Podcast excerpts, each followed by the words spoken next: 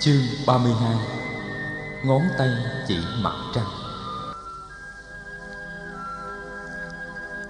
Một buổi chiều nọ Hai vị Đại Đức Xá Lợi Phất và một kiền liên đến thăm Phật nơi tịnh xá của người và giới thiệu với Phật một người quen thân của họ, đó là du sĩ Trường Trảo Phạm Chí.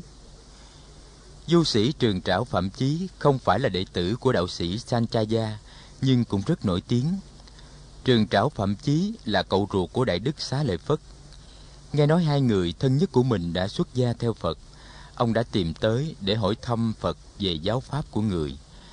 Thay vì mô tả và tường thuật, hai vị đưa ông đến trực tiếp gặp Phật. Trường trảo Phạm Chí nói với Phật, Sa môn Cồ Đàm, Ngài dạy giáo pháp gì? Chủ thuyết của Ngài là chủ thuyết nào? Riêng tôi, tôi không thích một chủ trương hay một lý thuyết nào hết tôi không tin vào một chủ trương hay một lý thuyết nào cả. Phật mỉm cười hỏi, vậy ngài có thích cái chủ trương không thích của ngài không? Ngài có tin cái chủ trương không tin của ngài không? Vị du sĩ ngỡ ngàng, ông ta nói liều, sao mong cồ đàm, tôi thích hay không thích? Tôi tin hay không tin thì cũng như vậy thôi, điều đó không quan hệ gì mấy. Phật từ tốn một khi đã bị kẹt vào một chủ thuyết rồi, thì người ta mất hết tự do.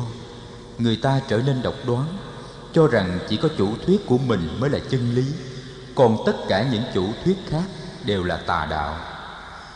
Những tranh chấp và cãi cọ được phát sinh từ thái độ cố chấp này.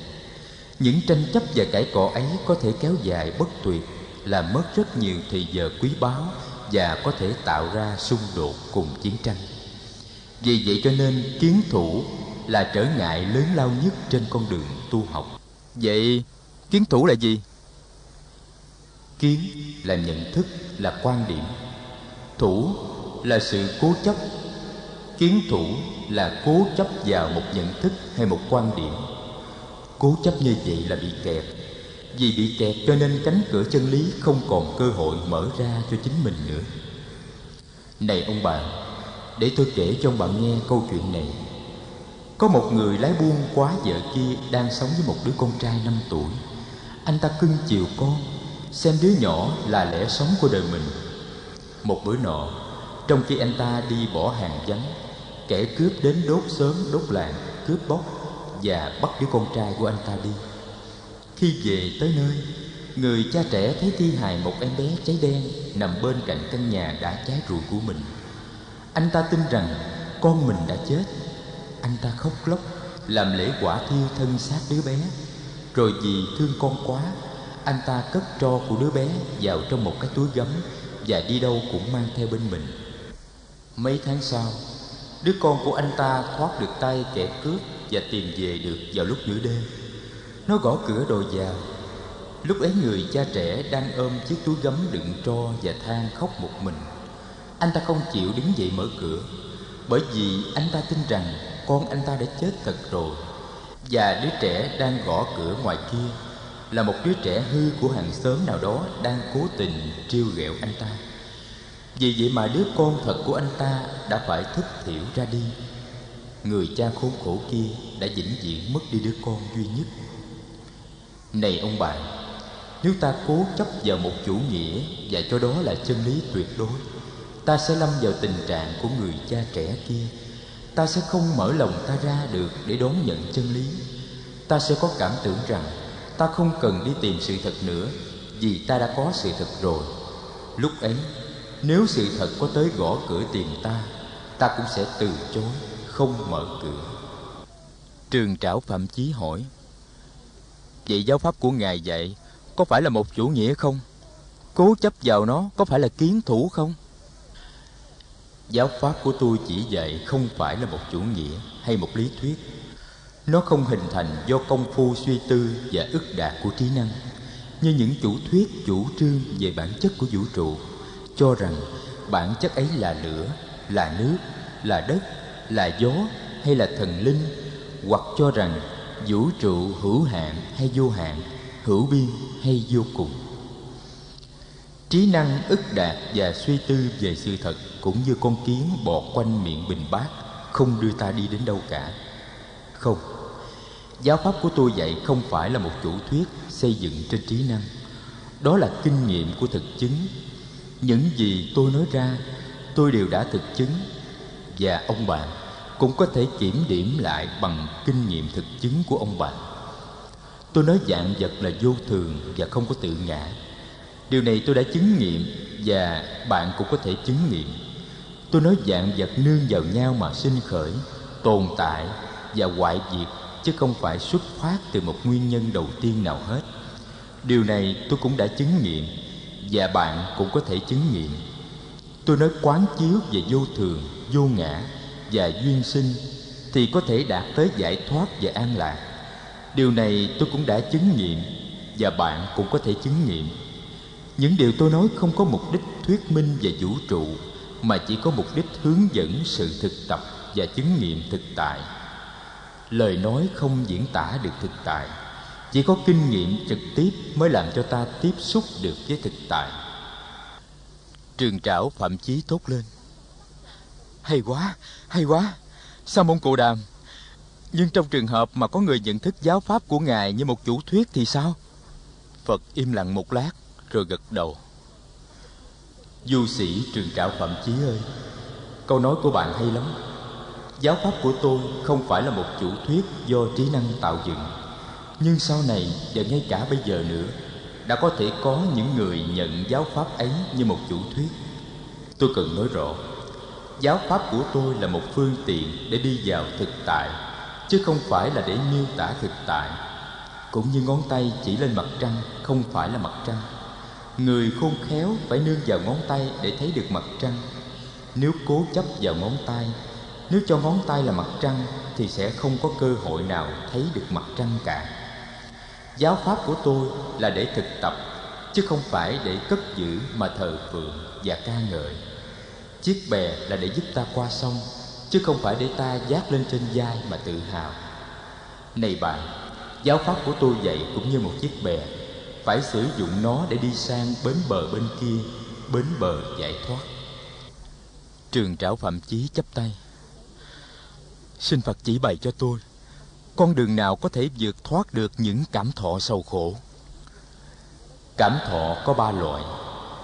Cảm thọ dễ chịu, cảm thọ khó chịu và cảm thọ không dễ chịu cũng không khó chịu. Cả ba loại cảm thọ đều có gốc rễ hoặc trong thân thể, hoặc trong tâm ý và nhận thức. Cảm thọ có sinh có diệt, như bất cứ hiện tượng, tâm lý, vật lý nào.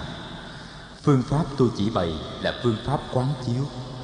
Quán chiếu có thể thấy được bản chất và nguồn gốc của các cảm thọ, dù là lạc thọ, khổ thọ hay xả thọ. Thấy được nguồn gốc của các cảm thọ rồi, ta sẽ thấy được bản chất của cảm thọ ta sẽ thấy cảm thọ cũng có tánh vô thường và vô ngã như tất cả các pháp khác. Sự sinh diệt của chúng dần dần sẽ không động được tới ta.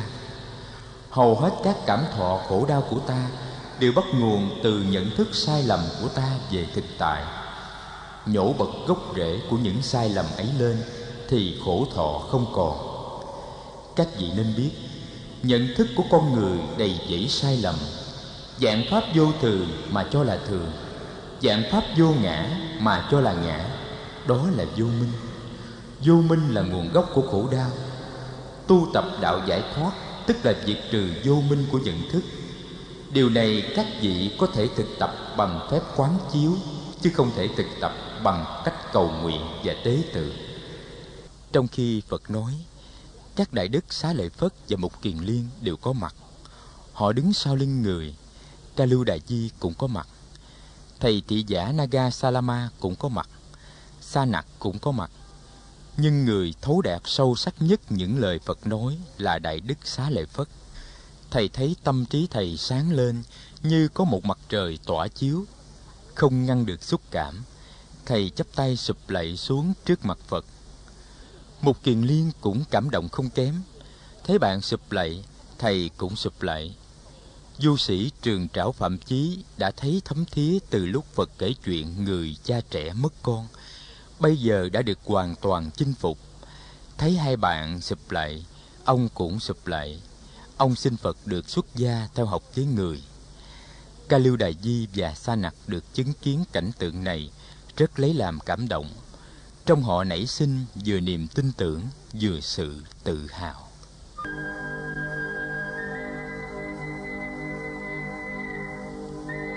mấy hôm sau đó, hoàng hậu di đề hy cùng người của hoàng gia đưa thực phẩm đến cúng dường đại chúng. Hoàng hậu lại đem theo cả một cây bông sứ để trồng phía bên trái tấp liều của phật. Hoàng hậu nhớ mãi câu chuyện tiền thân về cây bông sứ mà phật đã kể cho trẻ em nghe tại sân rồng hơn một tháng trước. Với sự hướng dẫn của phật, đại chúng tu học rất tinh tiến và đạt được rất nhiều tiến bộ các đại đức xá lợi phất và mục kiền liên đã trở nên những ngôi sao sáng nhờ sự thông minh, công phu hành trì và tài lãnh đạo của họ. Cùng với các vị đại đức khác như kiều trần như và ca diếp, họ giúp phật tổ chức và hướng dẫn tăng đoàn một cách rất hữu hiệu. Uy tín của tăng đoàn càng ngày càng lên cao và vì vậy tại thủ đô dương xá đã bắt đầu có một luồng dư luận nói xấu phật nguồn dư luận này có thể đã phát xuất từ những giáo phái có tư tưởng cạnh tranh. Các vị đệ tử tại gia đến tu viện trúc lâm để cúng dường và học hỏi, thỉnh thoảng lại nói đến nguồn dư luận này. Người ta đồn đãi rằng, từ khi phật đến thành dương xá, người đã quyến rũ hàng ngàn người thanh niên tuấn tú theo một đạo mới. Họ nói không biết sau này bao nhiêu ngàn người con trai nữa sẽ bỏ nhà bỏ cửa theo phật và bao nhiêu người con gái lớn lên sẽ không lập được gia đình và nối dõi được tổ tông. Một số các vị khất sĩ không mấy hài lòng khi nghe những lời buộc tội này. Rốt cuộc, tiếng đồn được tới tai phật. Phật an ủi các vị khất sĩ và các vị đệ tử tại gia. Các vị đừng phiền muộn về những lời đồn đãi đó. Những lời đồn đãi đó trước sau gì cũng sẽ im bặt mà thôi. Mà đúng như thế chỉ trong vòng nửa tháng sau, không còn ai nói đến luồng dư luận kia nữa.